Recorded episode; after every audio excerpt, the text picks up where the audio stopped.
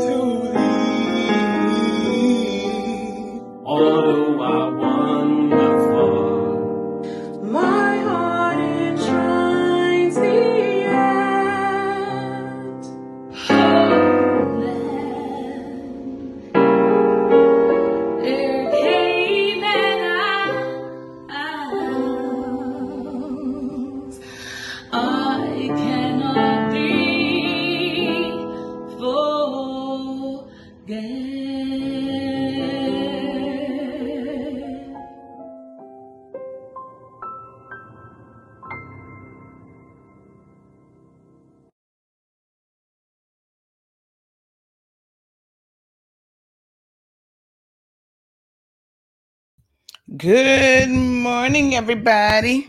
Friday, part one. Guess what? Ah, uh, my goodness. We are back on YouTube. So that's the first bit of good news. Exciting. And I'm waiting for Erin. I think she uh she's in the studio alone today. So I think she I don't think she forgot about us but she might just need to refresh her link. Mm-hmm. Blake and Aaron, part of the the morning show now. We've gotten so used to them. Um, so we shall see where she is this morning. Give me a second here. I'm actually going to pull up some news on the pandemic, all sorts of crazy things going on. I hope you guys are listening because we need to go through a few things this morning as it relates to um as it relates to um sorry as it we need to go through a few things this morning as it relates to the government here in the Cayman Islands and what they've been up to. A few people are confused about what's going on. So you know we gotta we gotta set the record straight here. So I'm just um, looking for my video, but I kind of don't want to upload it if Erin's to jump in because I know she's got a time schedule when she brings us in. So um, in the UK, that allow me to put on my second pair of eyes. Um, first of all, we're out of YouTube jail. Yay. We're back. Um, I can't even be bothered with YouTube some days, but we are back. So, Amiria, um, good morning to you. I see that you found the YouTube link this morning. Yes, good folks, we're back out of YouTube jail, and so we'll see how that goes.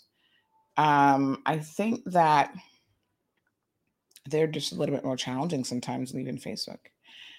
Um,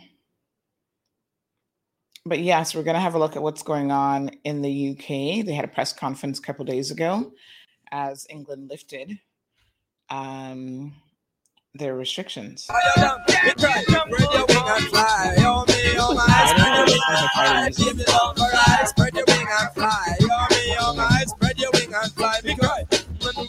Big news. I have some important news for you. Interesting news. It's Blake and Aaron's Spilling the Tea with Sandy. Cayman's top news headlines of the day from CMR. All right. You knew I'd get it there eventually. You there? Good morning, Aaron. I see something. I'm like, what's going on here? I'm like, just hanging out. See my phone. Refresh link from Blake. Oh, okay. Anyway, here I am. So, how's it going? Yes, I'm good. How are you? Good morning. Oh, good you- morning. You know, just still trying to uh get Remember everything. yeah. Anyway, what's going on? What's the latest? Um, well, today there's a lot of talk about what government has been up to. Some people are a little bit confused about government giving themselves a pay raise, which actually isn't accurate, but we're going to break it down Okay. and explain it to everyone. Um, we're going to talk about, I'm just pulling up my news feed here this morning. Uh, the UK, a bit of good news for people who are vaccinated here in the Cayman Islands Mhm. when you travel now to the UK and you're going through a amber country before you had to quarantine, now you no longer have to quarantine. Oh. Even if you travel in transit through an amber company like country, like the US, like Jamaica, and so on. Oh, really? Yes. So Okay. Yeah, so that's pretty good. Yeah. Um, because sometimes you can't get a direct flight, you can't get on that BA flight, you've got to go through another jurisdiction Yeah. to be able to go to the UK. So um, I think that's actually some pretty good news for people, and they'll probably be super excited to hear that. So um, we'll It was funny. that. Blake actually uh, sent me a message about 5:20 in the morning because he's on his way to the BRAC right now. And, Yes, uh, I gathered as much. yeah, and so he said he sent me a message. Do I need a vaccination card to go to the BRAC? I know he asked me as well, and I was like, asked you. actually, no, you're good, you're good. No Yeah, vaccination card needed. okay, I mean, Um, yeah, I guess he's just trying to cover his bases, but he did leave it till 5:20, like about an hour before he was leaving us. yeah, Aaron, you know men.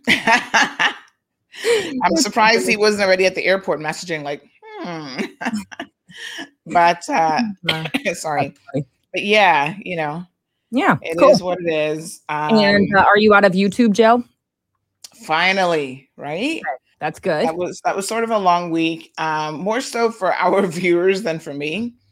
Because I'm still I'm a YouTube person for consumption purposes, but not really for uploading. Mhm. That's I'm surprised at sometimes what they put you in jail for. Like it's really, really bizarre. Yeah. But um, yeah, so we are out of YouTube jail, and we've got a few people already um, who've noticed that this morning. So they're back on the YouTube stream. Stream. So that's good news. All right. Well, cool. Well, Yeah. we will check in with you tomorrow. Coming up at 7:45 for everyone out there. We've got astrologer Dawn. Ooh la la! Well, gosh, the place might blow up if we dare to have her on again. Well, you know, I'll just yeah. But Well, I- I'll just promote it and leave it there. have a good one, Aaron. Tell her I said hello. I will. Bye, everyone. All right. right. Okay, folks. So, you know, a few of you were getting really antsy last week with astrologer Dawn. Um, entertainment purposes only. Trust me. Um, so yeah, we're gonna talk about a few things. China. I don't know why right now everything seems to be coming out of China in terms of uh, all the crazy viruses and so on. But I'm gonna get some water. So I'm going to play a bit of news um, for you guys, and then I'm actually going to um, grab some water. And um, oh, I've noticed this morning that I'm definitely going to need that water. Um, just catching up on on a few news bits for the day. Give me one second. So yeah, so the UK started to um, lift the um, restrictions a couple days ago, and you guys got to see the nightclubs. Oh my god, uh, it's just it's just crazy. Um, maybe we'll maybe we'll watch this one because uh, I'm just surprised at how um how incredibly uh, listen i guess people are sick of being locked out and now they're like we're free let us out. And so they're going in the opposite direction than they should be going and this is one of the reasons why you know covid is going to be around um, a lot longer probably than it should be because quite frankly the people aka us humans um, just can't take good instructions you know it's like okay we're reopening but our numbers are still rising and you guys need to relax we're just coming out of eurocup and all this other stuff and this is where governments have to know their people the second they reopen have a look at this folks This is what life's about. We've all waited for this moment for a long, long time. What did you say, Sammy? I'm buzzing, I'm buzzing, me. Six, five,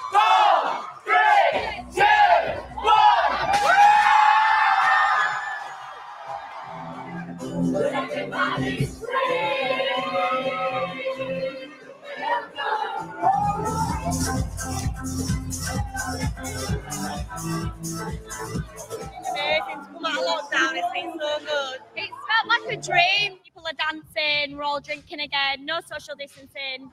This is what life's about. Absolutely, it's been absolutely amazing. It's like literally life's just back to normal all of a sudden. It's, it's just better to be free again, not being told to sit down all the time. It's so good. Being able to dance with family and friends. It's so I can literally not stress how much I've missed being able to go out and just dance and just have a laugh. Like it's been the best night for so long. Like I literally can't, I can't even stress. Like I love it. It's been literally the best night of our lives. Like we've been waiting for this since we turned 18. just want to be free. We want freedom. Freedom. That's all we want. You want freedom, but Yeah. you're, not, you're not worried at all, and you're just excited. No, I'm not worried at all. No, I'm just excited. New future. Let's get it. Yeah, because I'm a massive, massive social person, me. And this lockdown, I found it really tough because I've been stuck at home a lot. We've been the last ones to get the vaccine. We've always had, we've always been the blame. We've been the blame for the spread of the COVID, and it's just nice to get freedom and kind of like brush it all off. I've had my vaccination, and we're obviously young people, so I feel like we've sort of missed out of like a year of our lives. So it's just great to be around people again and just enjoy yourselves.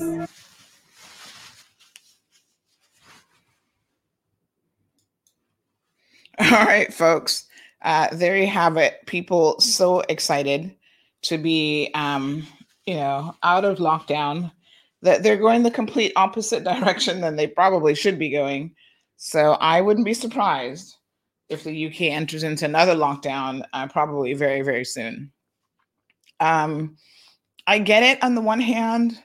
I understand that we are social creatures and that, uh, you know, people really enjoy each other's company, but environments like a nightclub, it's like, come on, that's a bit extreme. And uh, again, it just demonstrates that we kind of work against ourselves. And I think any government leaders that look at situations like this and what has happened elsewhere in the world are very much aware that the second you tell people that the borders are open, or not even the borders are open, but the quarantine restrictions are lifted, they um, are going to just go hog wild and do, you know, whatever, whatever they want. Um, so yeah, there you have it, folks. Um, uh, yeah, it's just, it's just crazy. Um, uh, yeah. So uh, that's what's happening this morning. Um, in the UK. Two days later, everybody's out partying. You saw the one guy in that video. He was kind of like, um, "Oh, you know, he's been un- under so much stress, locked up," and we get it. I mean, trust me, we we definitely understand that. And um, you know, this is now like the best night of their lives, and you know, they're gonna just party. They just want to have a great time.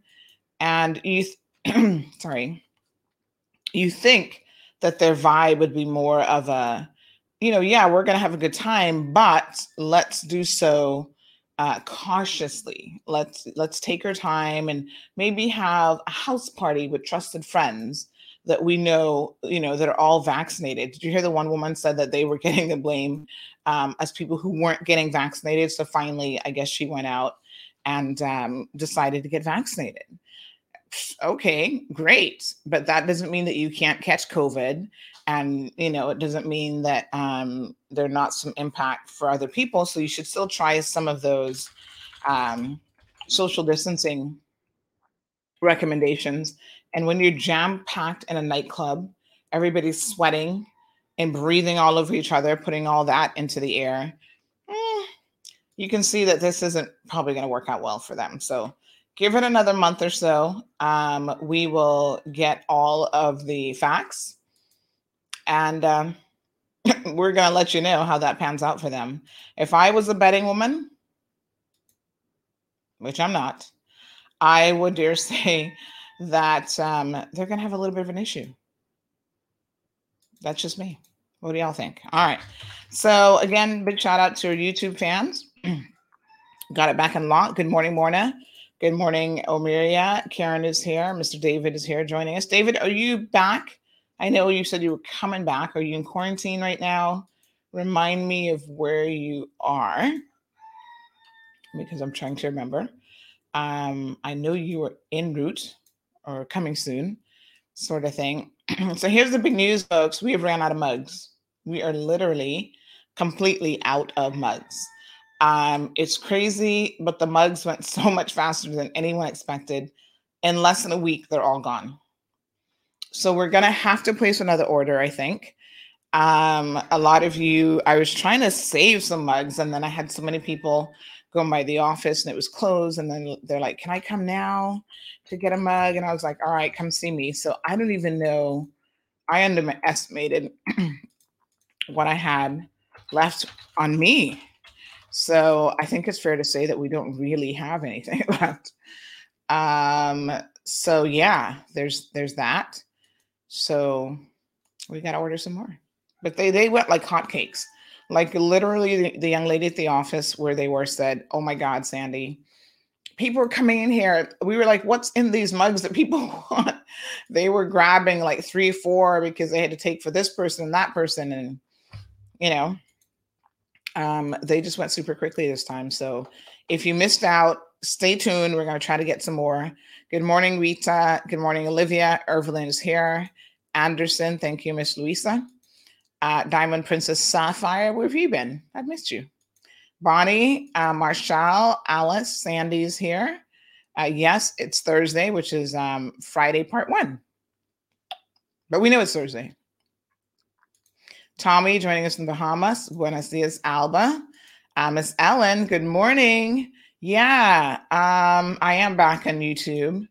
Um, we just have to, like I said, we got blocked on YouTube because of the parliamentary um, hearing. They said that that was spam or something, which makes absolutely no sense.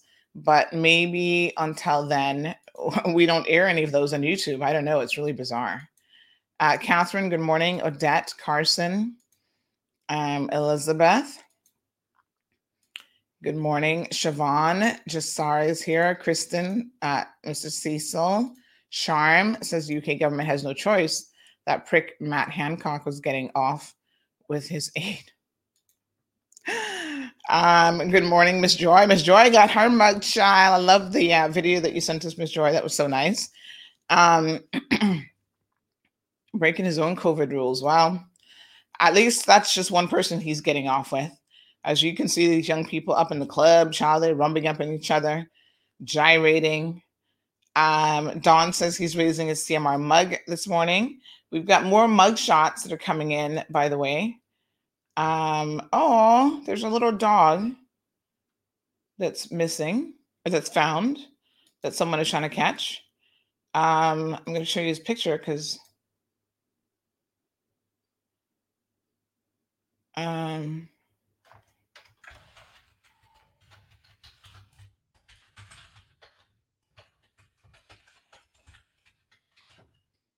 oh, he's so cute.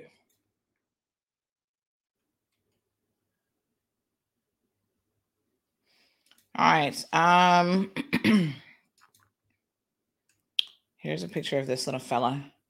If you're missing a dog, um, please have a look at this photo and see if this is your little puppy. I was trying to see if he's the one that there is one that's missing in Prospect, but uh, someone may have picked him up. Look at this little cutie. Oh, he is so cute.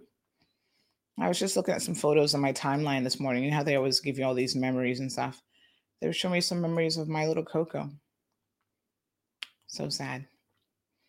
Um, but yeah, this little one was found uh, Orange Drive and Birch Avenue in Prospect. So if you're missing a dog, if you know anyone who has a dog that looks like this, um, do let them know that someone is trying to catch it. It's a little fast. And some of these dogs will not go to people that they don't know. Um, others will jump right in your car and, and sit on your lap. So it certainly depends on the dog, but this one seems a little bit skittish and uh, not keen to to be caught by anyone. So if this is your dog, please go and check out that area of Prospect. Good morning to Louie. Thank you so much, Louie, for the photos that you send. Um, really appreciate those. Uh, Louis always has me cracking up with his marijuana plants. Um, Louis, are you growing? Do you have marijuana plants in your yard? Is that where you're getting these photos from?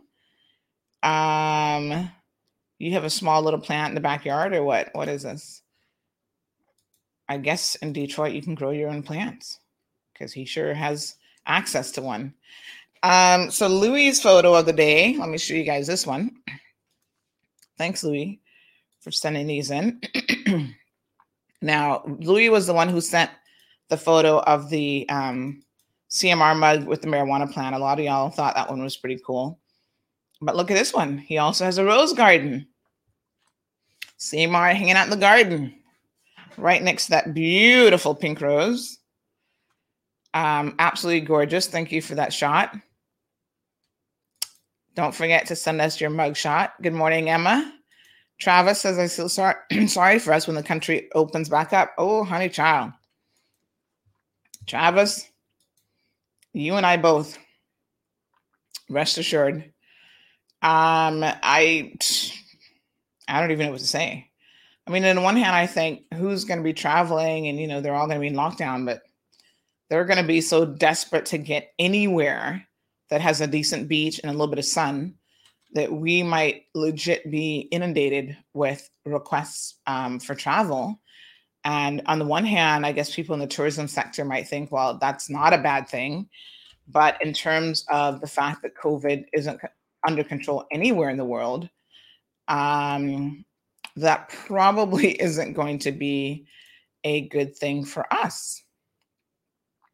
So, you know, we gotta we gotta be careful, folks, because this is what our future is going to look like: a bunch of drunk people um, at Stingray City jumping in the water with the poor stingrays, bothering them.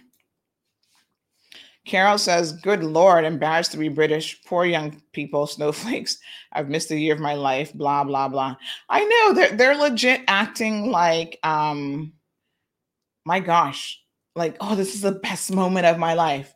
I'm just like, if that's the best moment of your life, going out to a nightclub because you just got out of COVID, your life must pretty must be pretty uninteresting even when there was no lockdown because i'm just like that's the epitome of what you look forward to. Louis says that he socializes right here in cmr um, good morning um, mr hero blair. Back on on uh, youtube.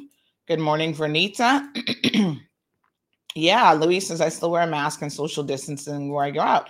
Well, the truth of the matter is, as Cayman transitions into reopening, that's going to be what we will have to do. We will have to put the mask back on and we will have to social distance. And that's I'm thinking. Maybe the next merch that we get should be CMR mask and not really any more mugs because soon we're going to all need a mask.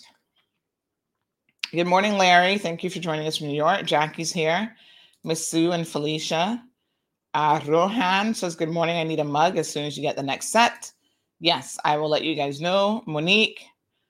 Um, Miss Morna says, I think he belongs to the guy called Silver Fox on Radio Cayman who lives in Prospect. Silver Fox. Oh, um, Paul Acal. Let me look at Paul's doggy photo because Paul did have a dog that went missing. Um, let me see if that looks like him. That doesn't really look like him though, unless he's. I'm trying to look at the picture that Paul sent us. But dogs look different depending on how short or long their hair is. That's why, listen, if you have a dog, hey Daniel, I see you on Instagram. If you have a dog and you really love your dog, you know, sometimes they get out and they're up to naughtiness. Um, take a photo of them at different stages because you know when they have a short haircut, they look different. When they're growing out and they're a little bit more shaggy, they look different. So um, I'm actually going to send this to Paul and see if this is his dog. But we had gotten word that somebody had picked up a dog that looked like um, the dog, Paul's dog, and put it in a car. So I'm not so sure um, if this would be him. But an owner would be able to know because the owner kind of knows, you know, um, what their dogs look like. So I'm going to post this and see.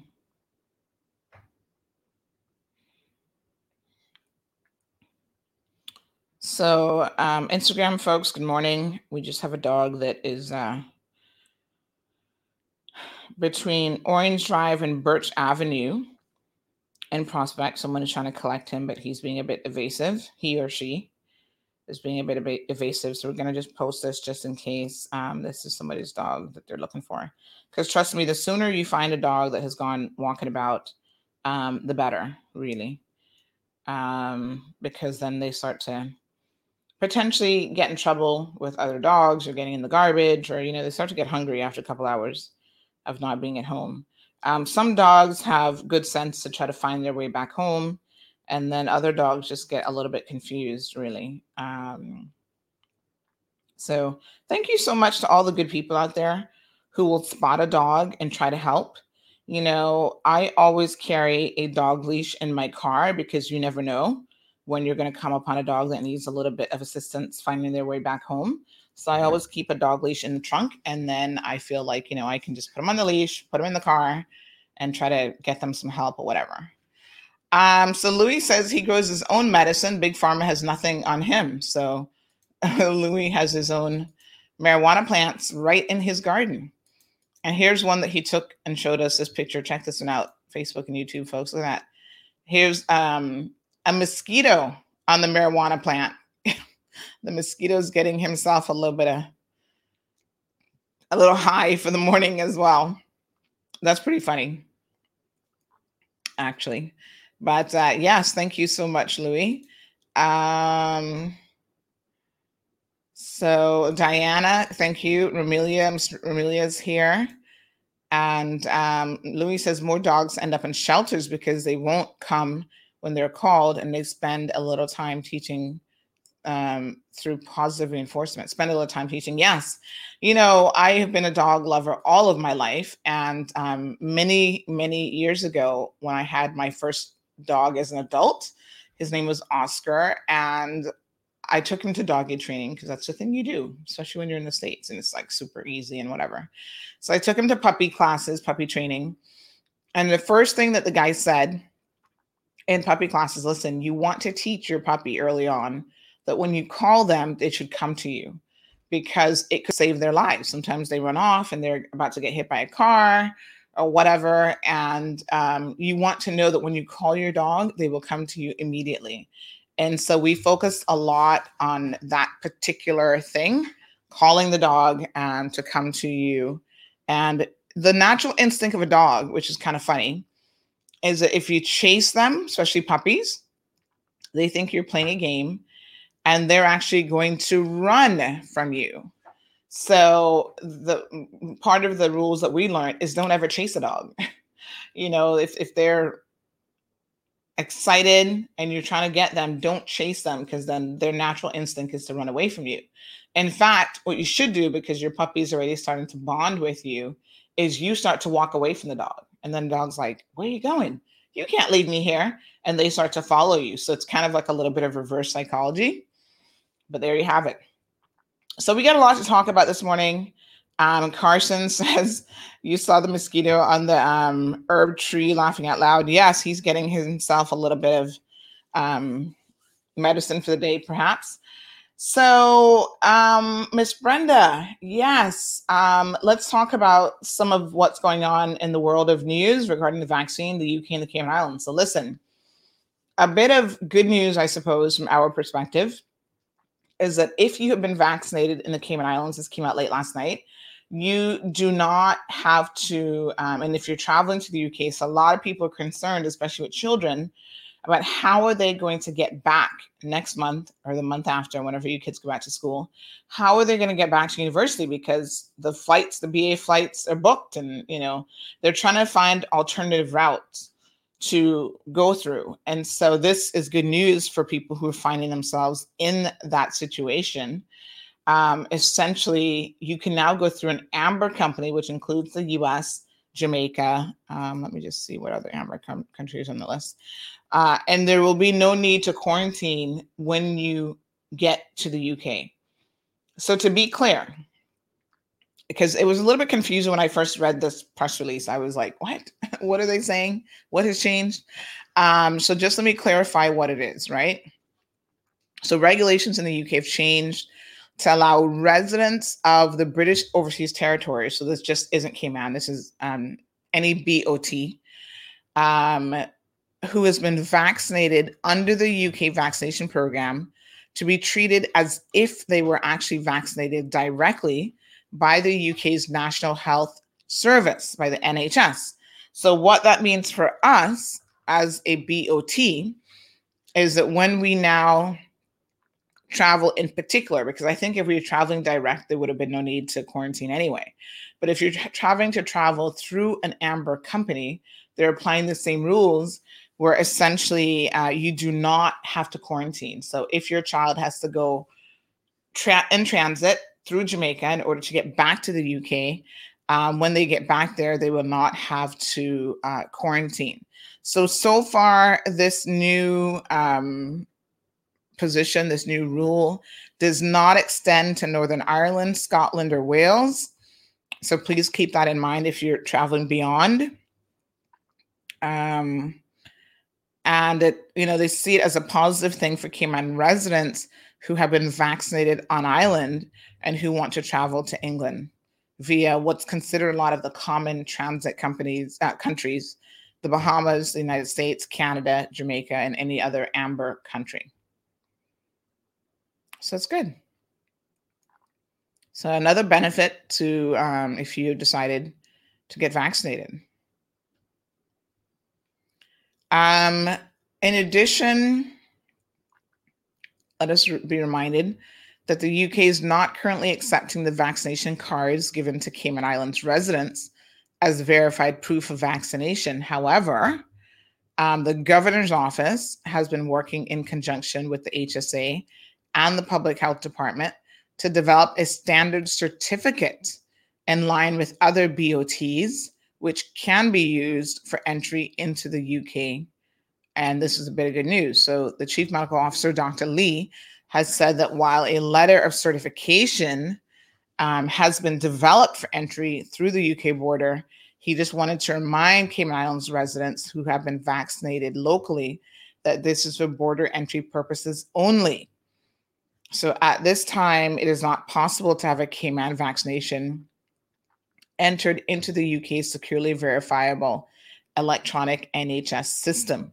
So essentially, they won't accept our cards, but they have come up with an alternative method of confirmation, which is a letter of certification.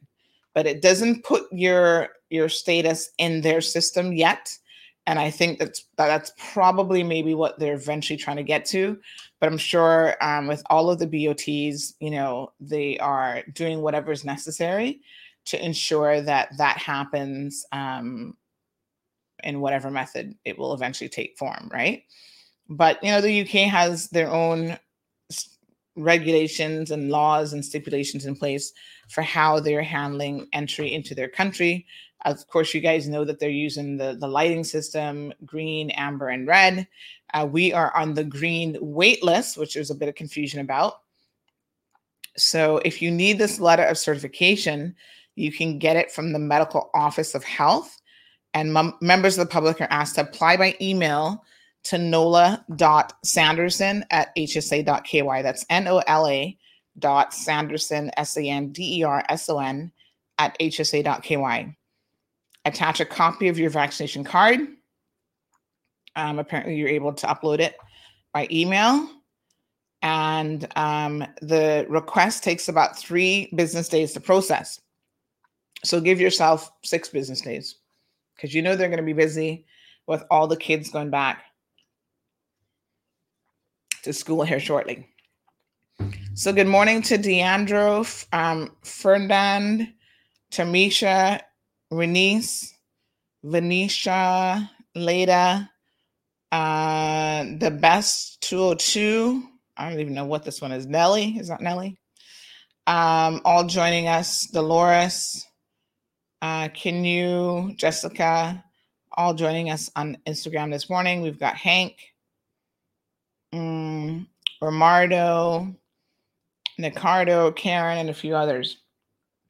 So there's been a couple things going on that we're waiting a confirmation on. We've heard this morning that one of the young men arrested um, in the um, in the murder situation might be appearing in court today to be formally charged. We're just trying to get some confirmation on that. And um, there've been a potential other arrest that we heard about yesterday for someone who gun residue may have been found in their vehicle. And their street sources, again, this is not yet confirmed by the police, but our street sources indicate that they had gone to the BRAC because things were getting a little bit hot um, here in Cayman. So um, there has been that situation. So yeah, um, we're continuing to keep our, our, ears to the ground in terms of you know what is happening there. Things have quieted down a little bit, but you know I think we all need to continue. Um,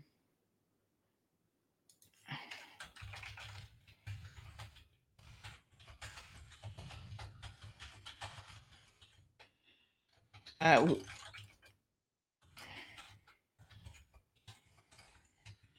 um, we're you're free to um what was I telling you? I was just reading very interesting. Um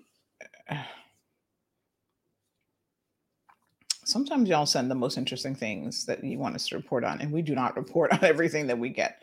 Believe me, you your heads would spin if we did. Um so there's salaciousness going on in, in the email chain. But yeah, so you know, continue to be vigilant. And I think that the long-term plan has to be where the focus is. Uh, taking one or two people off the streets who are responsible, directly responsible for these incidents, obviously what we want, but it's not the end all and be all of the situation. We have to really get the um, whole criminal thing component under control here in this country. And I feel like we forget so quickly about these things. Uh, Louise says there's a campaign circulating that needs signatures for the decriminalization of cannabis in Cayman. The time is now to act. Um, yes, thank you very, very much. Uh, Carol says C3BE. What is that, Carol? Is your phone typing for you? Good morning to Leslie joining us from Florida. Catherine says pay raises approved for Parliament. Let's talk about that because that's not actually what has happened. I'm a little bit surprised, to be honest, that you guys have um, forgotten so quickly the facts. And this is where I knew that um Brenda says, Sandra, this is total BS. Then they're telling p- other people very wrong information. They need to get on the same page. Mm, I'm not sure, Miss Brenda, what that's about. Um, just clarify that for me, because Brent, um, barometric cards are expensive but worth the investment, of course. Um, Miss Sue, oh, Miss Brenda says, "Great minds think alike, but fools seldom differ." Are we talking about the pay raise situation, Miss Brenda? Just to be clear. All right, let me clarify. We actually have the story in the queue, and I wanted to review it because I didn't write the story, and it is a little bit confusing um, about what's happening here, right? So, the PACT government. Let me let me just back up. Um, I'm trying to find the story actually. Huh. Oh, yes, I see the story here. So I'm just making a mental note for myself after this show. I need to release the story. But um, uh, the other writer who wrote it, she does not live in Cayman. And sometimes, um, oh, got it, Brenda. Thank you. Sometimes, um, you know, it needs a one over, especially when it comes to politics, because she doesn't necessarily know the players and kind of what's going on. This is what we know. Remember during the election, if you guys have been paying attention to CMR, you would know that one of the thorns in my side was the fact that the progressives government gave themselves a pay raise before they left office. Not only did they give themselves a pay raise, but they gave themselves a um, they gave themselves a severance package so that in the event um, you don't they don't get reelected which meant that they could not run. That's one way of not getting reelected, like Tara Rivers. Or if they were voted out, they would still get a three month severance package. So be very clear about what transpired, folks. They gave themselves a pay raise and they also gave themselves a three month severance package. Hmm? So people who didn't get in, and we all know who they were Alva, um, the member from East End, uh, Mr. McLean, Northside, Ezzard, um, Prospect, uh, um, Prospect, oh gosh, Austin Harris. Who else didn't get in? Um, Captain Eugene. I think those were the five that didn't get in, right? They were not reelected. They all got a three month severance package. Now, the thing that, that grieves me about this, quite frankly, is they got a three month severance package with the people who worked for them. So the little workers in their office, right? Lower on the totem pole, who probably needed that paycheck a little bit more they're not making as much as the um, elected officials, obviously. Some of these elected officials are making 10, 11, 12,000 dollars. Um, you know, they they don't get a severance package. So the second that um, election, the day of election results, and their MP doesn't get back in, they're out of a job. Their contract is done. That's it. Now, as you also recall, one of the things that I had an issue with was the fact that the progressives government called an early election. Now, they did it in order to save um, having to be forced to take a vote of no confidence against then Speaker of the House, Mr. McKeeva Bush. So they basically said that they were not going to do that. They were not going to entertain that idea. And the only other alternative was to prorogue, I think is the technical term, the parliament and call for an early election, which they happily did. And so, this calling of um, an early election, my gosh, it's amazing how dirty your glasses can get, folks. This calling of an early election meant that they had unfinished business. One of the bits and pieces of their unfinished business was that they had um, cabinet had decided to give you know the MPs and whatever this pay raise, but they hadn't yet allocated the budget for it. And there was other things that they also left on the table. Now, the progressives has a reputation of doing this. And in fact, if you go back to comments made by the Auditor General, you will see that this isn't the first time. And the Auditor General has basically said that the progressive government needs to stop doing this. They leave unfinished business on the table, and a lot of times it has to do with money. But of course, you know, they were assuming that they were going to be um, getting back in without any issues. And they would be taking the government again, and that essentially um, they would be in good stead to just get in and pass whatever budget and whatever unfinished business that they had left over. Well, lo and behold, the people kind of put a little monkey wrench in their plans. And so they actually did not take control of the government. Many of them were reelected, but they did not get control of the government. So that has now left the new PACT government to finish their business. And so it is already passed, it's already done. Um, so it's not like the PACT government got in and had a debate or made a decision to give themselves a pay raise.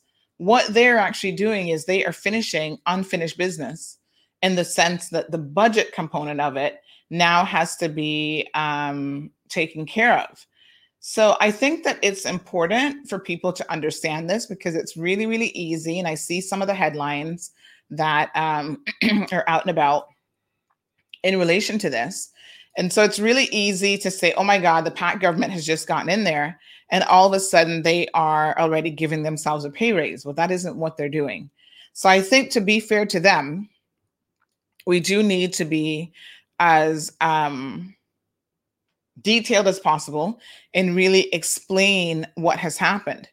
It's like the other situation with the um, tourism stipend. This is another bit of unfinished business that the the progressive government has really left the country in a lurch about, right?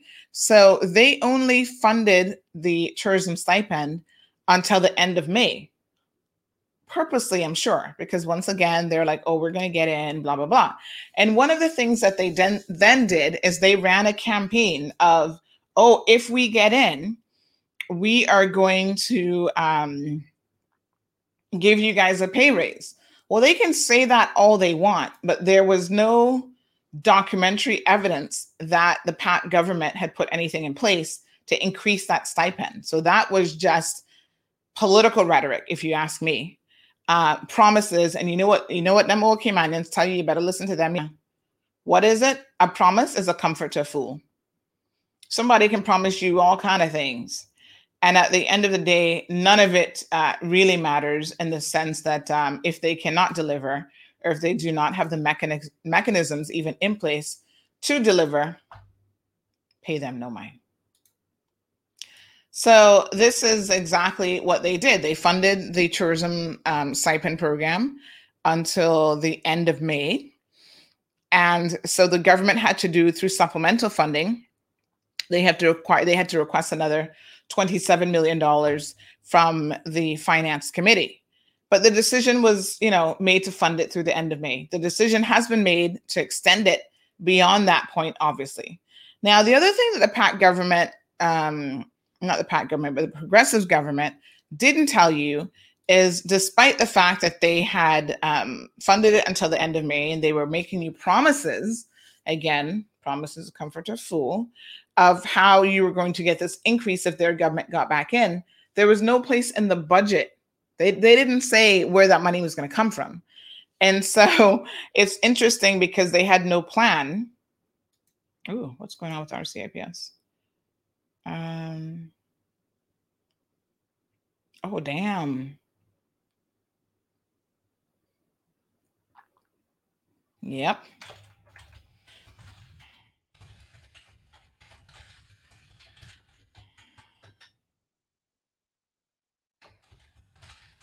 Sorry. You know how we get the breaking news here. So remember, I was just telling you guys, stick a pin. I'm going to come out to that PACT discussion. Remember how I was just telling you guys that we heard this morning that um wow, snaps. Um we heard this morning that um mm-mm, mm-mm, we heard this morning that um, the guys were going to be in court. At least one of the guys was going to be in court this morning. Well, we've just gotten confirmation. Thank you so much for our astute listeners. Um, that the 36 year old man that was arrested on Friday, July the 17th, um, in the Bodden Town District, this was one in Lower Valley actually, has now been charged with murder, five counts of attempted murder, and possession of an unlicensed firearm. Um, I think at this point we can probably um, just tell you who this who this person is, because I think we all know at this point. Um,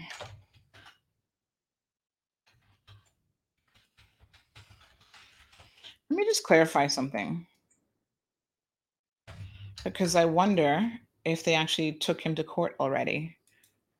So listen, five counts of attempted murder and possession of unlike they're not kidding um, with this guy at all. So two arrested a 35 year old and a 36 year old. We know who both of them are. Um, the police had previously asked us not to name them as they were continuing the investigation, but now that they have been charged, I think that that has been lifted. Um,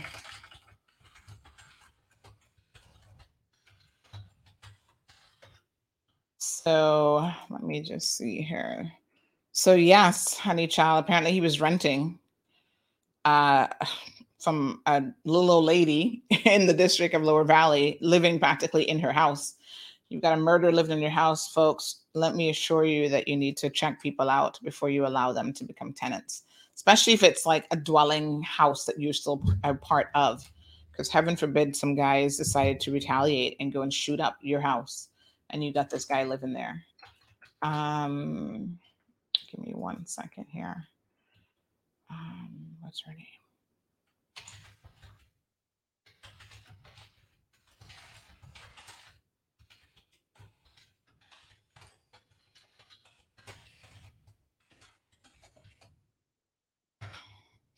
All right, folks. So that is uh, super interesting you know as we um, as we get the news we will certainly give it to you. Um, i'm going to come back to the PACT situation here in a second but the second person quite interesting enough that has um, been uh, charged or not charged yet has been arrested so the 35 year old is actually none other than um, oh gosh what's his name again? I'm always forgetting his name. Brandon um Ebanks Leslie. So he has gone by both names. There are people who, on the Leslie side of the family who claims that, oh, don't give him that last name because technically he's not a Leslie, he's an Ebanks. But um, you know, the thing that that is surprises me about that one is um, the fact that he was arrested in February of 2020, so just February of last year, in relation to shooting. He had come from Miami and was engaged in a shooting. And then he left, he was trying to leave the juris- jurisdiction. And so it's weird because uh, surely that would have been an attempted murder charge, suspicion of attempted murder, and possession of an unlicensed firearm. How did he get out of police custody from February of last year? Like what's going on with the trial? What's i mean it's just sometimes the police and the dpp and how they're handling uh, alleged criminals makes me really wonder. How do you let someone out who you said may have attempted to kill somebody else and a firearm and this not back out on the streets before they've even had a trial? Because you know that if they're found guilty um, that is a custodial sentence without a doubt. It's just crazy so, um, you know, some family members have asked me to please clarify for them, for their sake, that he's technically not a Leslie, um, but his mother, I think, may have given him that name because of some situation um, with with marriage or something. So, um, quite interestingly enough, um, his brother is Matthew Leslie, which we all um, know who Matthew is, and um, yeah. It is what it is, folks. What a hot mess. Um, so it's just unbelievable, quite frankly. Uh, but yeah, so it looks like they've at least charged one, and we'll see what happens to the other young man in terms of charges. Um,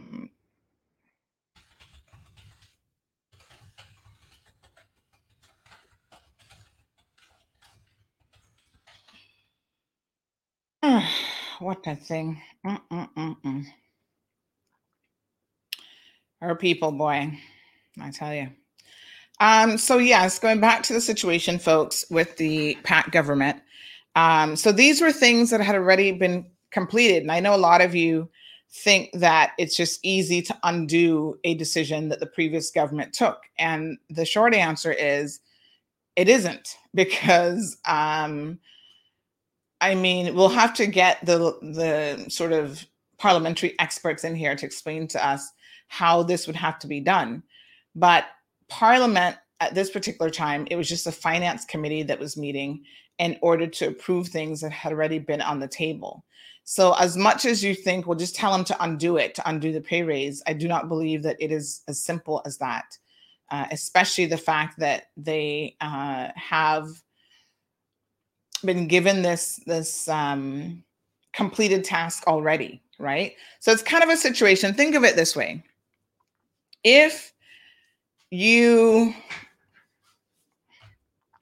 purchase a house from someone, okay, and um, they've already gotten the green card on the house, so they've even if they haven't gotten the green card, but they're up to the belting, they're up to a certain point in the foundation for you to go back and change a lot of structural things with that building would be near impossible. So you might be able to change things like, okay, inside, maybe a wall gets moved slightly or whatever, but you still have to go back to planning and talk to them about the logistics of that.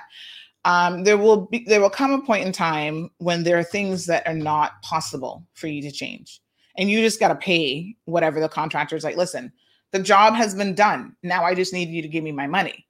So I think it's it's unfortunately that sort of situation. The PACT government has released their SPS, which is basically their two-year plan between January it goes into effect and up to 2024 um, of what they hope to accomplish. That's more than two years, isn't it? 22. No, that's two years.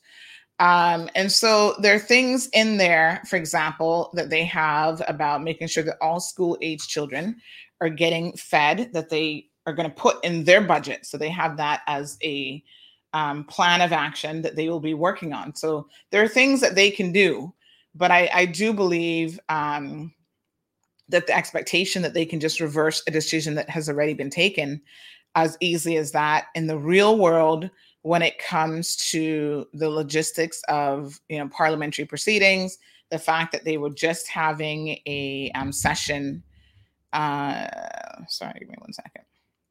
The fact that they were just having a session to approve budgetary things they were not they were not re-voting on stuff. That's not what that was so i think you know that we have to accept that the PACT, the progressive government made certain decisions that yes are going to impact you and your lives and so it has to be dealt with. Now, here's what I find interesting. Um, when y'all should have really been pissed off about this and sent a clear message about these pay raises and the severance pay, you actually didn't do it. This is where I know came Cayman is not quite right, you know. So now you want to say, um, you know, this is a situation, the PACT government should reverse this. Da, da, da. You know, what you should have done is hold Alden and his entire government, this is what I was saying during the election, responsible, instead of y'all talking about what a great job he did with COVID, it's easy for anybody to lock down a country this size. The issues that you should have been focused on, the severance pay, the pay raise, um, all these things otherwise had been going on, y'all, y'all were not willing to hold his government accountable. But yet now you want to hold the PACT government accountable for a decision that the progressive government made. It is a little bit peculiar, I must tell you. And so that's why sometimes I feel like I have to remind you all of the facts of what actually transpired. Now, here's what I can tell you all MPs and um, government uh, official, just like civil servants, they are on a pay scale. So none of us know exactly what the premier makes. None of us know exactly what the, the minister of finance makes or whatever, right?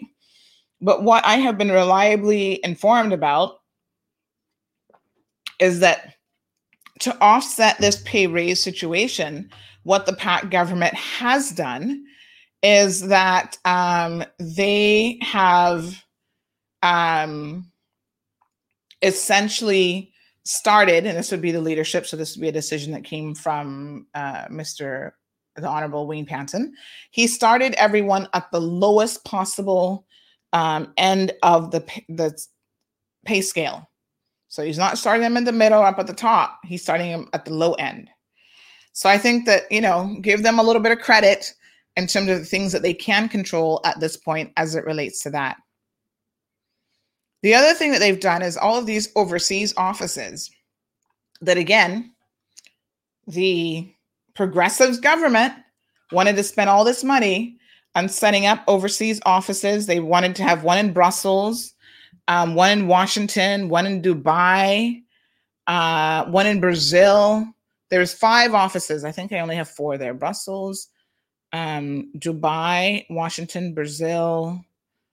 I don't know who else is missing.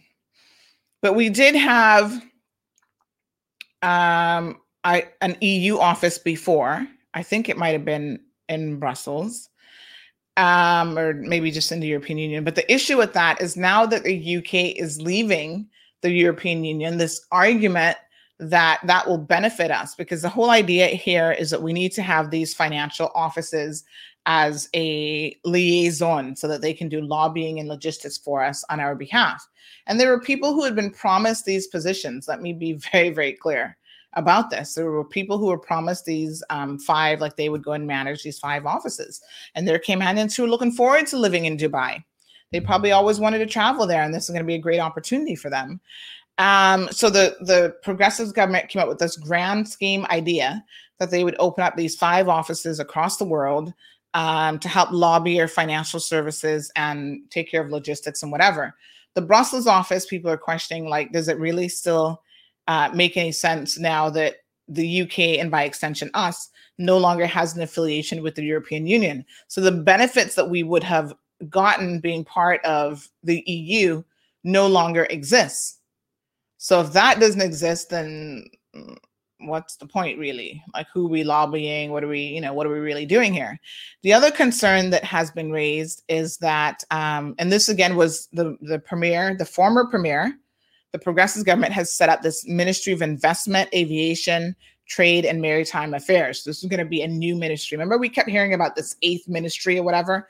So this was going to be a whole new ministry under the progressive government. And the um Alden McLaughlin was going to head that ministry up, right? So he had all these grand plans again to spend a whole lot of money setting up all of these offices overseas.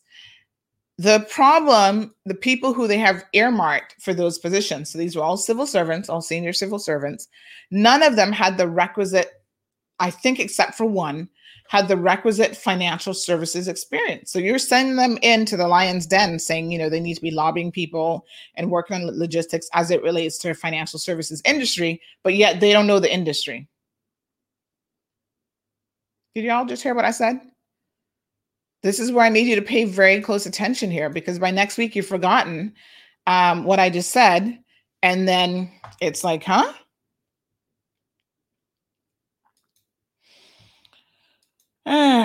what a hot mess. Mm-mm-mm-mm. Mm.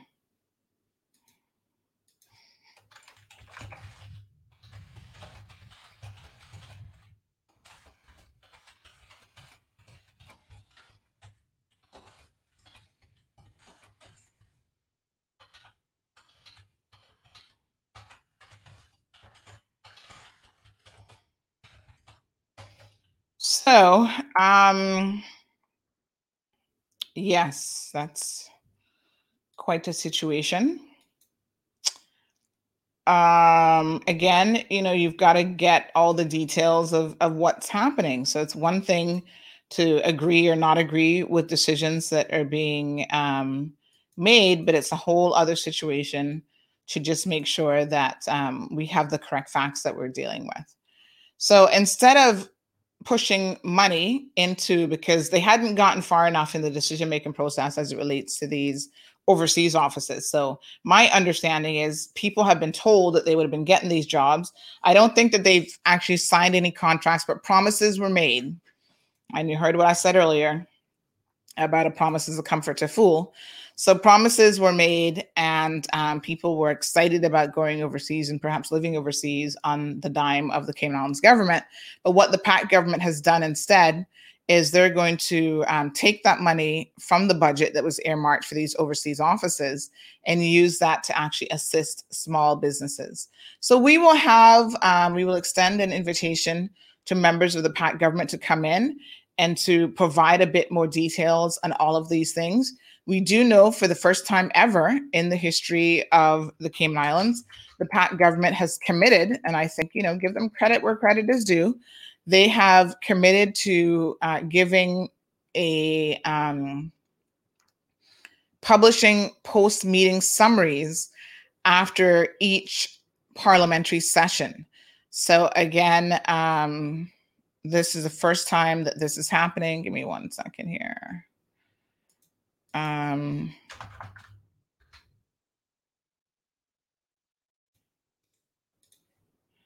let me just.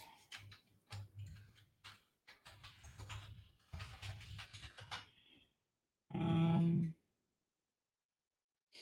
so I'm just trying to I'm trying to assist the other young lady with writing a story at the same time. So um, you know, someone else is making a comment here, and again, listen, this is the cold hard truth, y'all. And we really do our best to give you all of the details so that you are as informed as possible.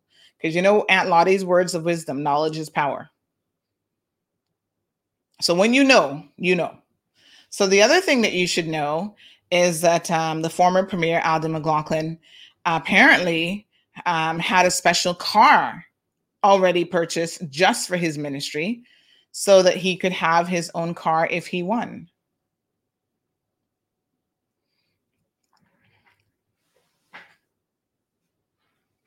Let me let me try to break this down for y'all a little bit here.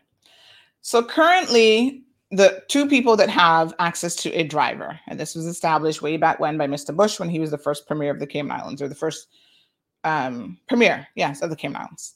So there's certain benefits that come with that. So um, the first premier has a driver, and this was continued.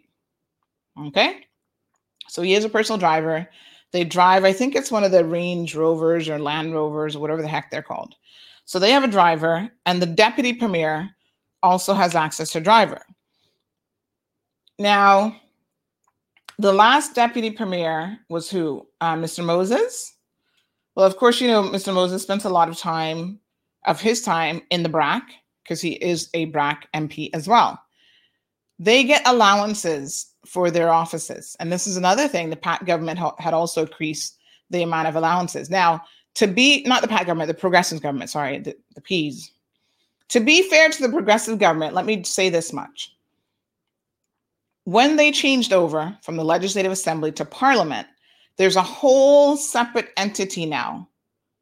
Um, I forget what it's what the official office is called, but Parliament has been separated and they have their own budgets. I think before they fought, they fell under the um, office of POX, the public. Um, oh God, what's POX stand for again? Um, but it's the same office that does all the civil servant salaries and benefits and whatever. POX.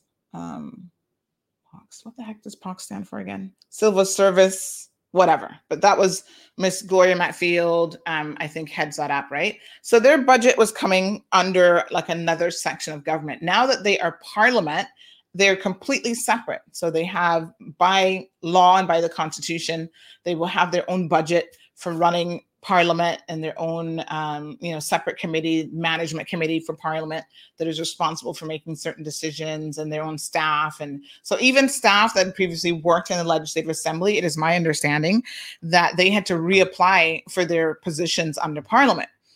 So here we have two established offices. Thank you so much to my astute listeners. Pox is the portfolio of the civil service oh, half the time you can't remember all these acronyms, right?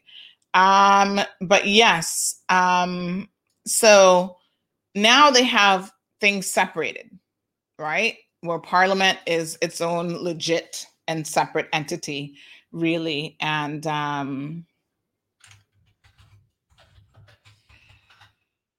so um, the premier, the former premier, Mr. Alden McLaughlin, apparently got very, very used to having his own vehicle. And we know that this was a little bit of a sticking point for him. And I kind of mentioned this during the election. I'm sure that some of you thought, oh, Sandy's just being petty with Alden, but I really wasn't. Alden really enjoys having his own driver. He's not had to drive for the past eight years. And the driver takes him everywhere. So you see the driver, if he's at the bar there and, and breakers, the driver is not far off so that when he comes out, you know, he can go pick him up and take him home safely because he's probably had one or two. Um, you know, he's just gotten used to that life. And I suppose it is really, really difficult. But the second he did not get elected, and when they were the day that they were swearing in the new government, it was kind of interesting because someone messaged me and said, Oh, the driver has picked up Mr. McLaughlin from his house in Prospect was going to take him to Parliament, but that was going to be their last ride. I would have loved to have been a mosquito in that car, not even a fly, a mosquito in the car to hear what that conversation was like. Because you know that must have been a very interesting conversation, folks. What do you say to a driver that has probably seen a lot over the past four years and will no longer be driving you? Hmm. Shout out to Brandy, Bradley, sorry. I'm Aiden joining us on Neville on Instagram. So yeah, so that was his last ride. So listen to how crazy this is. Driver picks him up, takes him into Parliament, so he can see um, the other people get sworn in, the people that he obviously did not want to run the government. But then he has no ride home. And I thought about it. Who gave Alden a ride home that night? Poor Alden. I mean, I could have offered him a ride had he hung around long enough, but you know, I was working, so I had my media stuff to do. Um, but yeah, that's it. He, he was done. Once the other people got sworn in, that vehicle became Mr. Um, Premier uh, Wayne Panton and Deputy Premier Chris Saunders. So lo and behold, we hear that apparently Alden had the special car already purchased and ready to go for his new ministry so that he could still be driven around. You want to know the irony of this? Remember when Mr. Bush was um, premier when he first got in, and everybody was up in arms. Not everybody, Alden and his people who were in the opposition at the time were up in arms about, oh, he's taking advantage of the office and he's having his fence worked on. He's got security posted at his house. All of that isn't necessary. And then two twos, eight years later, all y'all have forgotten. And uh, who gets his fence fixed by NRA? Public Works or whoever, new fence put in during the right during the election, Alden McLaughlin, the same dude who, when it was when the shoe was on the other foot, he was castigating Mr. Bush for wanting these upgrades as being um, the the um, premier of the country. What's good for the goose is good for the gander. So um, this idea of Alden getting this vehicle and all the things that he had tried to a lot uh, started to come out if you listening closely to the proceedings, because our little um, compadre, the Honorable Minister um, Kenneth Bryan, is very, very astute and he knows what's going on. And he started a line of questioning that apparently um, Alden McLaughlin, who's now in the opposition bench, wanted to shut down immediately. And the reason why he wanted to shut that down is because it was going to be revealed in Parliament for the entire country to hear that he had actually already set aside this money for, um, you know, this position in terms of um, the vehicle and all this other stuff. So he was he was making some big time plans, folks.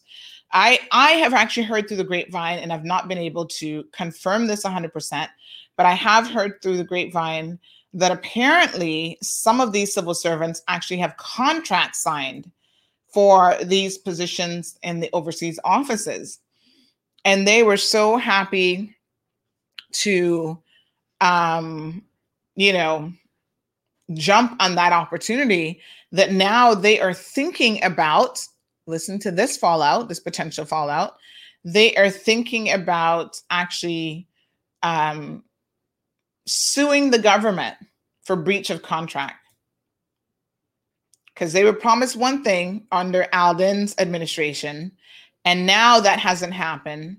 And so now they're like, you have to open these foreign offices, and if you don't, we're going to sue you. This is this is a real life fallout, folks, that can potentially happen. So y'all need to be careful.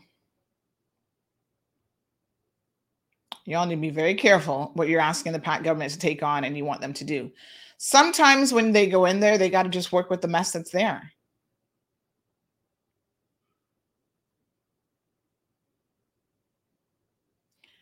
Um, so Natasha says this is not true about the increase in salaries and pay raises. It is part of the reason why many did not vote them in. Check your own program. Well, I guess enough didn't care about that issue to really remove the ones because Natasha, the ones that needed to be removed, in my opinion, were not really the ones that got removed.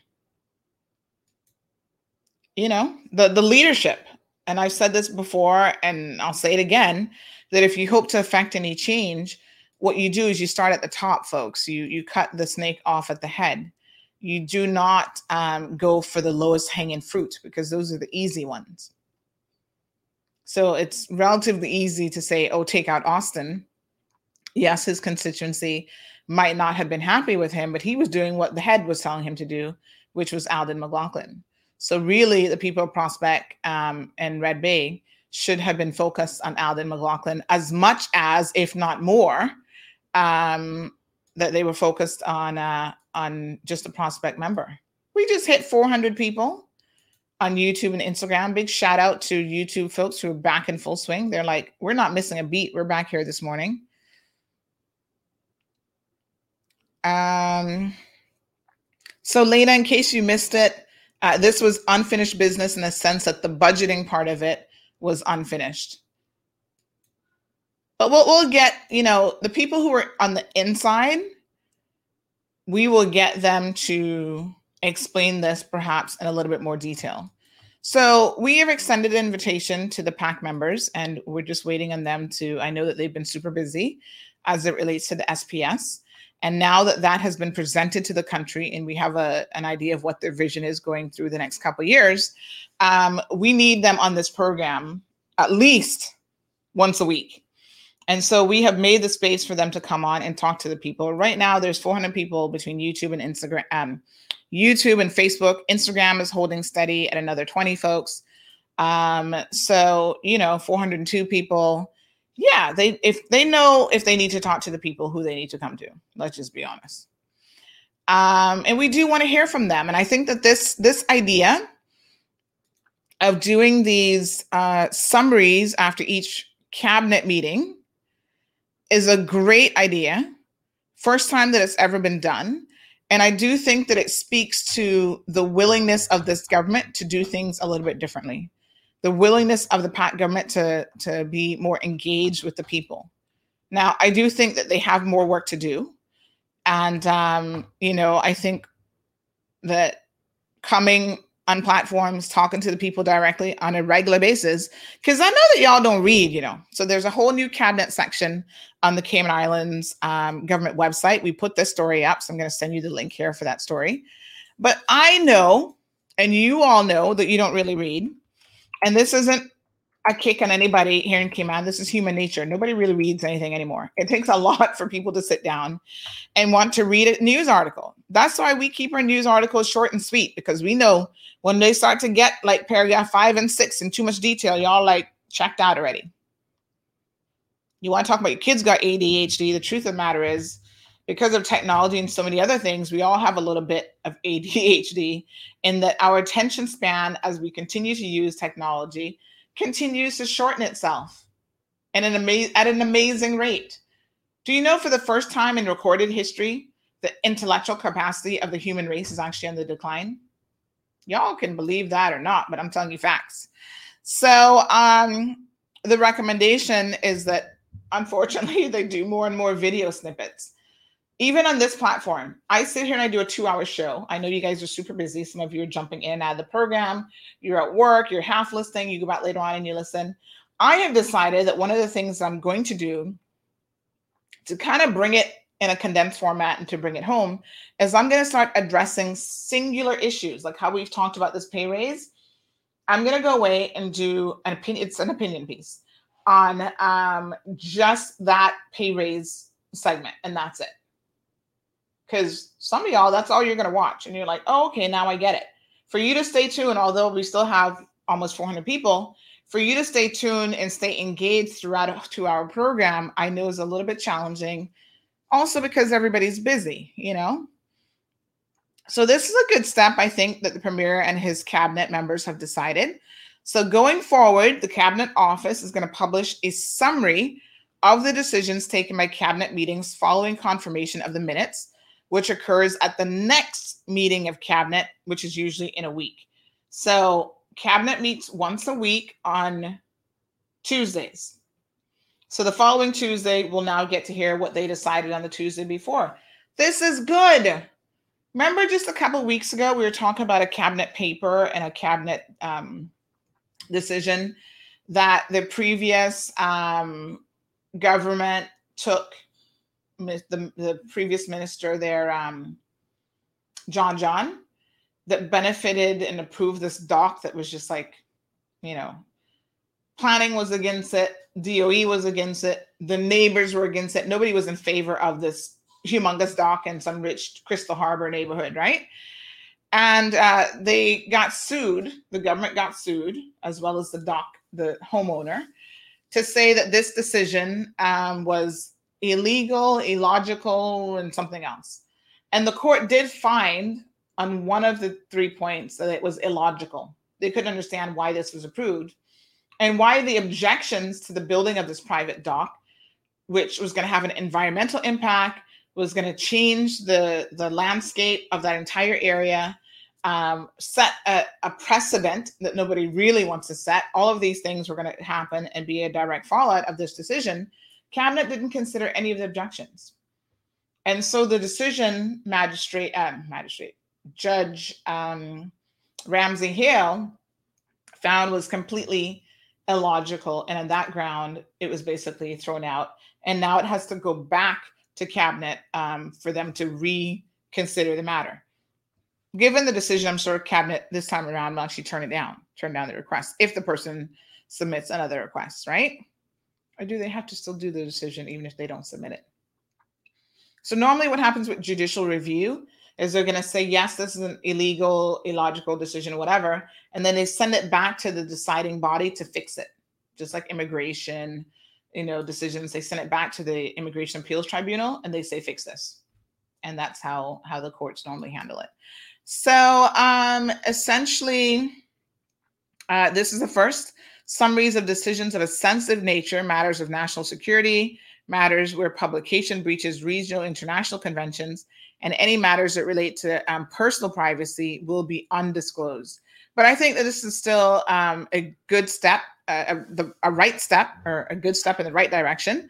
And of course, the governor has expressed um, that he's very pleased to approve the government's request to publish weekly summaries and that it is a strong indicator of the new government's commitment to good governance, which is what we've been asking for, right? We've been asking for accountability, good governance, et cetera, et cetera. Why would the government be trying to subvert information and hide information from the people, even when it comes to cabinet decisions? Only God knows.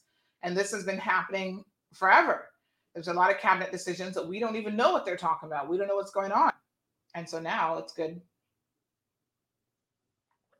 that we will know. And they've set up an entire section um, on the website where this information will be made available. So here's a summary from July 13th. Um, and again, it's it's available right here. So let us have a look at this information. Give me one second to share it with you all. This is me looking at it for the first time, along with you good people right here in the program. Miss Anne, thank you so much, darling. How are you? She says, uh, those friends uh, Dunn got new contracts just before the election.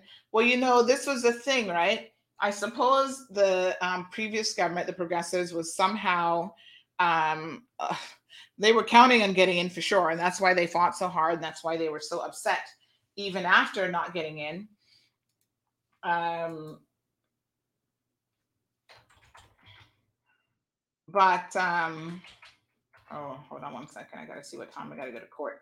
We might have to end the program a little bit soon. Let me look at the grand court list. But yeah, you know, they they were upset because a lot of side contracts and a lot of deals were um, not going to to be on the table. So yes, honey child. Um. Mm-hmm.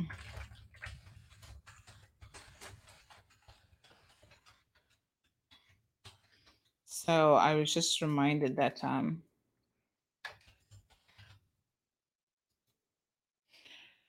um that we may have something going on. So here's the first one from July the 13th. So that should have been last week, Tuesday. Is that correct?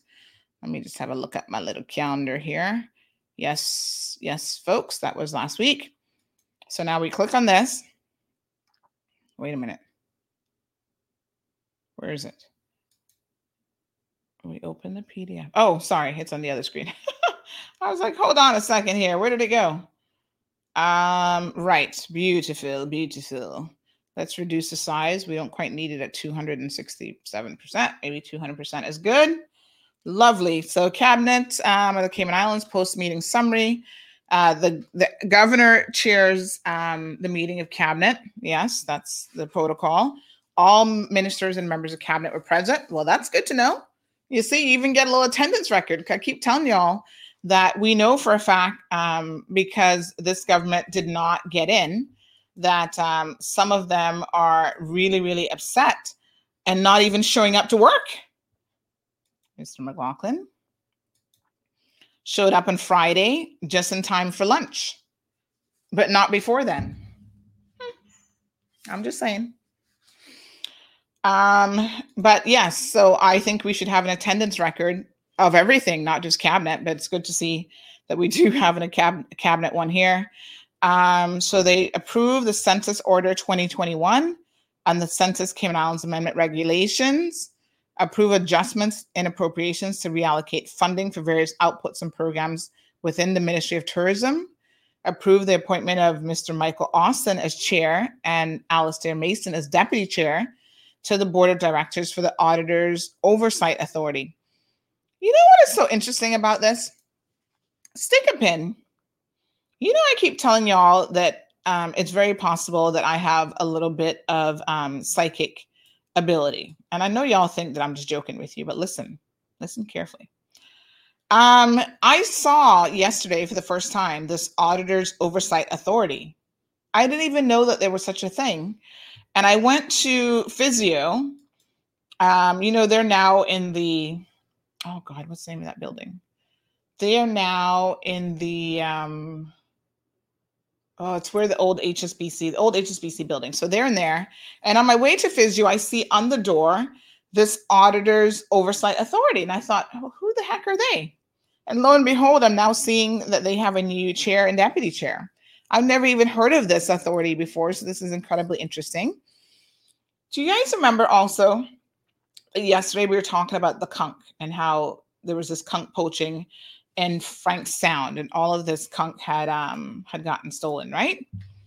Well, um, someone mentioned because I was saying those poor people at the Pines are going to be so sick and tired of um, eating conch. Like, how many ways can you fix conch? And so we were going through all the different ways. And someone mentioned, I don't recall who it is right now, but someone mentioned the fact that you can eat curry conch, and I'm like, curry conch. I've never heard. Uh, I shouldn't say I've never heard of curry conch, but I've certainly never eaten curry conch. Like I didn't even think curry conch was a thing in Cayman. Lo and behold, I tell you no word of lie. Yesterday, my husband um, went to a local restaurant that we frequent all the time, and he says to me, um, "Oh, and he doesn't listen to the show. Honest to God, he does not listen to the show. So he says to me, um, I'm going to show you guys the message because I don't think you're going to believe me. So hold on, because you know my husband knows I love my food, right?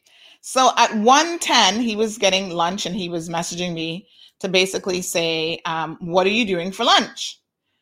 And um, I was like, mm, I haven't thought about lunch yet. Now, let me show you guys the picture that he sent me. I need to show you this. So he sends me a picture of what he's having. And uh, he had called me, but I was on another call. So I didn't get to talk to him but he sent me a picture of what he's having. Now look at what he sent me. This is just beyond a coincidence. He sends me this photo. And I was like, what the heck is that? This is what he sends me. Look at this. Look at that. He sends me this photo of this lunch. And I'm like, and then he, he's making fun of me. And the, this is him making fun of me. Um, you know this little meme that has been going around with me where I said it's sweet, it's sweet, it's sweet. And he says, make sure he's clarifying the food is what he's referring to. So um, he starts to make fun of me, and I'm looking at this because he's saying the food is sweet. I'm like, but what is it? What, what kind of food is this? And lo and behold, it is curry conch, the same thing we were talking about yesterday that I've never had and that I was curious about. Hi, Carla. Um, unfortunately, you guys can't see it on Instagram. I'm sorry.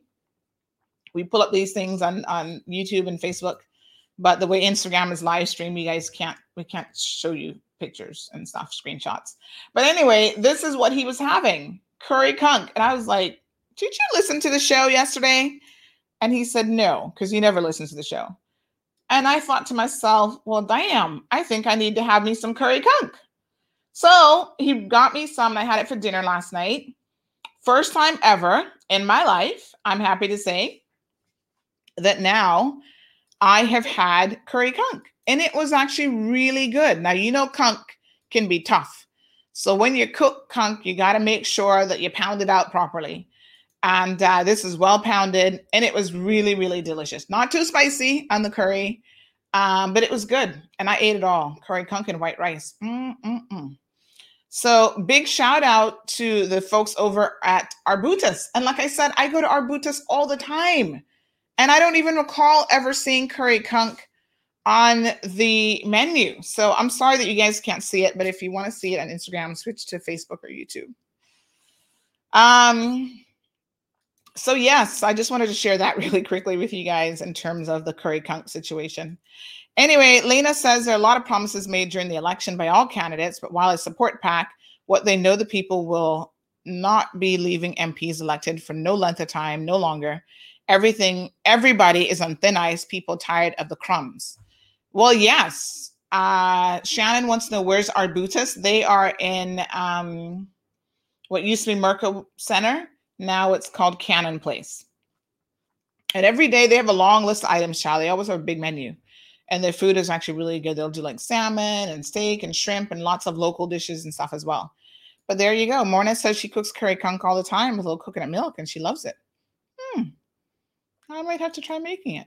I'm not a big conch person in terms of like, I don't necessarily eat a lot of conch and I don't necessarily cook. Like, I, have only cooked stew conch once in my life, to be honest, um, just because I wanted to try it to be able to say I've cooked stew conch.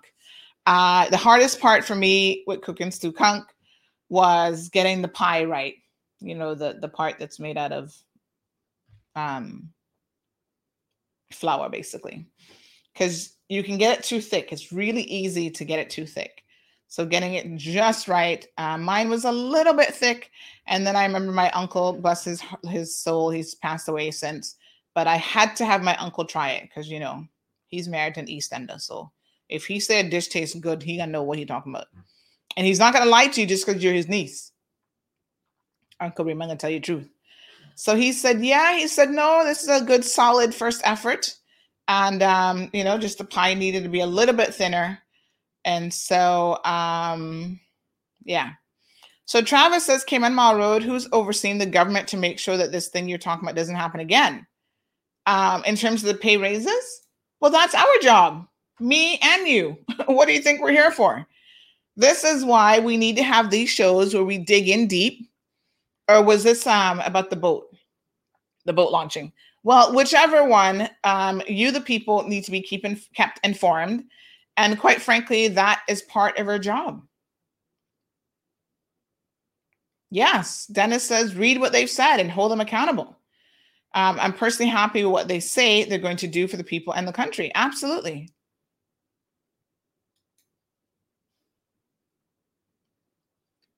So, um,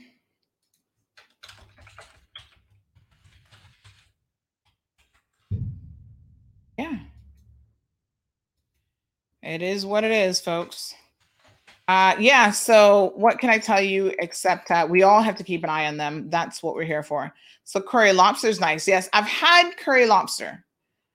Um, so we have a comment here that amazing food and prices, even though they're slow. well, I think what has happened, Evelyn said she's gonna be running over to Arbutus right now to see their menu. um, I think what has happened is they get really, really busy. And sometimes you can be a victim of your own success. And I see this happening with like Wellies, right?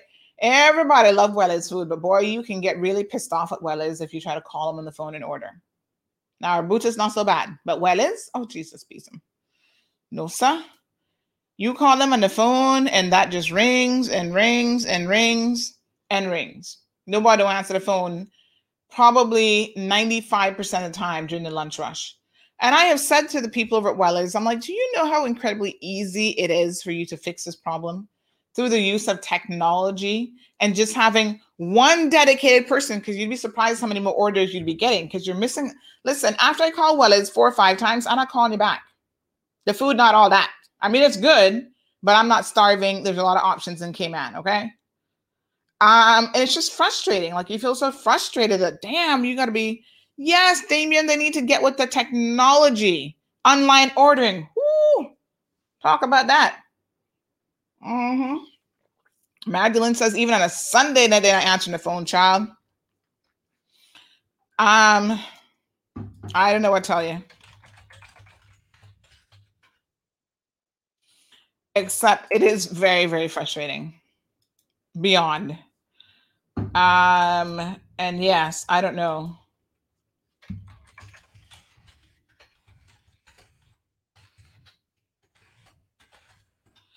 I don't know what to say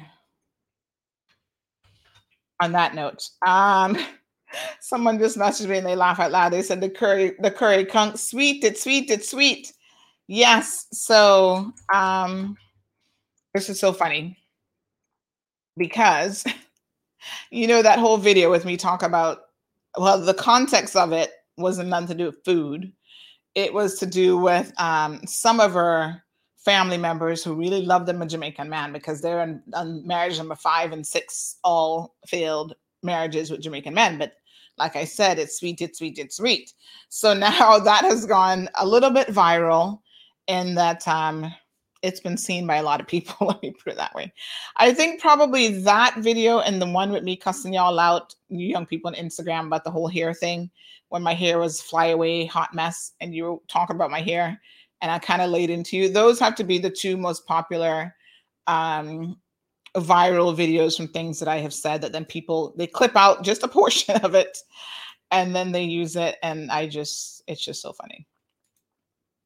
So there's actually a gif now of me saying it's sweet, it's sweet, it's sweet. Lord have mercy. Um, what can I say? You know, it is what it is. Um, so as a matter of fact, let me let me just play it for y'all so you can see. it's sweet, it's sweet. I'm gonna make that a permanent. We're gonna embed that into something that we can use here on the show. Anyway, folks, um, I hope we've added some degree some degree of clarity on um, you know, what is going on within the government. Let's go through this list in detail a little bit more tomorrow, this cabinet paper, because I think we want to review a few things. Cece says they've been open far too long now for them to still catch um, Koch in that small corner, and it takes hours to get your phone. Yeah, they, they could do a little bit better. But like I said, sometimes um, you get a little bit, you know, you're a product of your own success. You start to do really well. And then I'm sure Wells thinks like they make enough money. So even if they miss 10, 12, 20 orders, they're not missing it. Like they're not like, oh my God, we really need to step up because we need to, you know. And it's unfortunate because I think it's it's one of the perils of small to medium-sized businesses. You do well enough, and then you don't you don't understand how to transition to like the next step and how to level up on your customer service. And the inability to level up on your customer service when you're a restaurant in the restaurant business can be detrimental. But because their food is, is decent and because the prices are good, everybody's still going to Wells, although everybody complains about the service. But I've given them some recommendations like this would be relatively easy to fix. Speaking of um, companies leveraging technology, big shout out to Foster's. I saw I was at um I think it was Foster's uh Camana Bay and I saw the signage outside the door. So this would have been Tuesday when I did my little tooth extraction. I went in to get my medication at the pharmacy and um because you know listen within an hour it was already throbbing i was like oh i'm gonna need some meds. So i went to the pharmacy got the prescription filled because i had to go back to the dentist i couldn't go very far. So i went to that particular location then i came out i saw signage. Apparently foster's has continued this whole online ordering thing. So you can order um, your groceries online and pay for them. And i think i didn't re- read everything on the sign but i think that this is a pickup service where you actually then go and pick up the groceries. So I don't know if they like pre-pack it for you and just have it ready. But you guys remember that during COVID, um, of course, there was this whole situation um, with people trying to figure out how to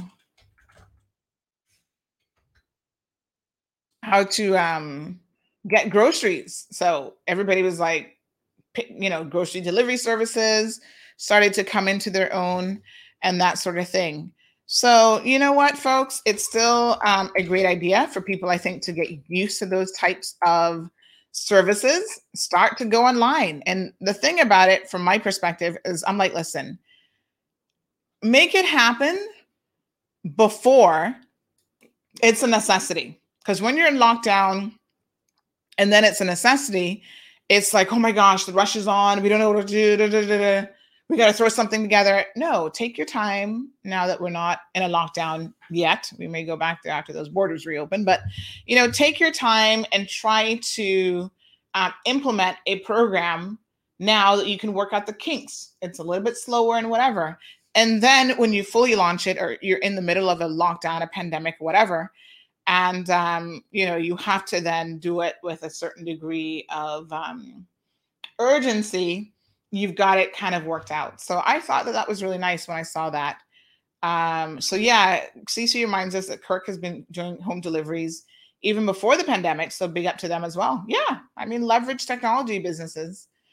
Um, so Shannon says that the pickup service is ten dollars, and she's been wanting to use it.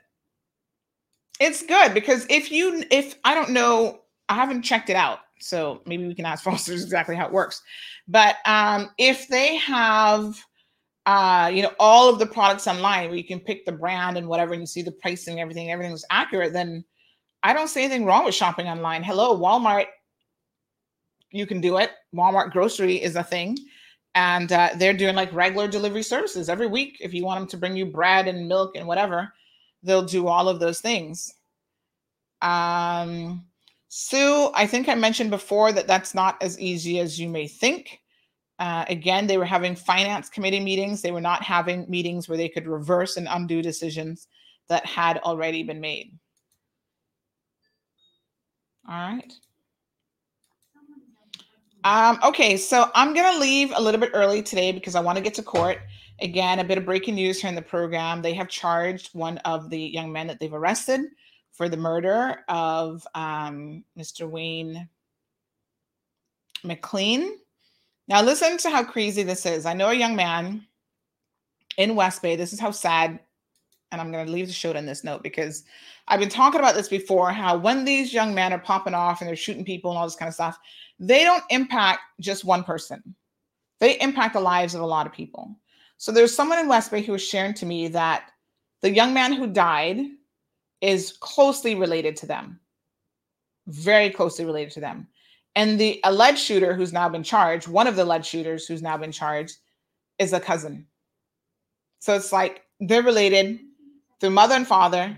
This one person is kind of like, wow, I can't believe my own cousin just shot my, I don't want to say what he is because then you'll know who the person is, but shot someone who's really, really close to them, family, blood, both, both blood.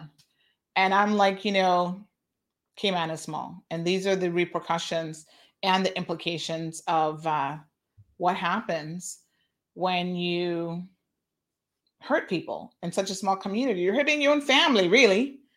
And then the two young men that they have arrested for this um, are both cousins. No child. I'm not, gonna, I'm not gonna be saying nothing once once the trial starts. We will be very, very careful with our reporting.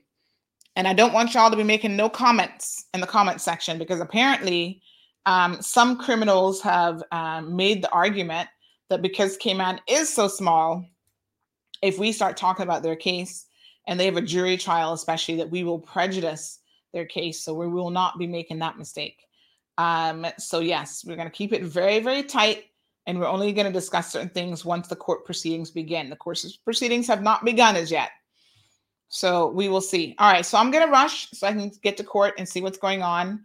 And uh, good morning, Rhonda. She says, good information. Some Caymanians make their memory short um, when they want it to be. Don't forget that the Turtle Center gave themselves a pay raise before this government. Also, a lot of money walked out the door. Never heard any more about it. Mm, mm, mm. There is something breaking at the Turtle Center as well. We're going to bring it to you a little bit later on this morning. Folks, mwah, y'all have a beautiful day. Do your thing. Go out there and earn your money legitimately. And um, we'll see you back here. I'll probably do a live stream from court, depending on what happens. So just keep a little eye out for Facebook. Normally, we don't do live stream even on YouTube when it's like on the fly. Um, so keep it tuned, keep it locked, um, and we will see you guys a bit later on. Thank you for tuning in to another edition of The Cold Hard Truth. Make sure to check Facebook for showtimes and more information and the latest news at CaymanMarlRoad.com. Subscribe to our IG and Facebook pages to get the latest happenings.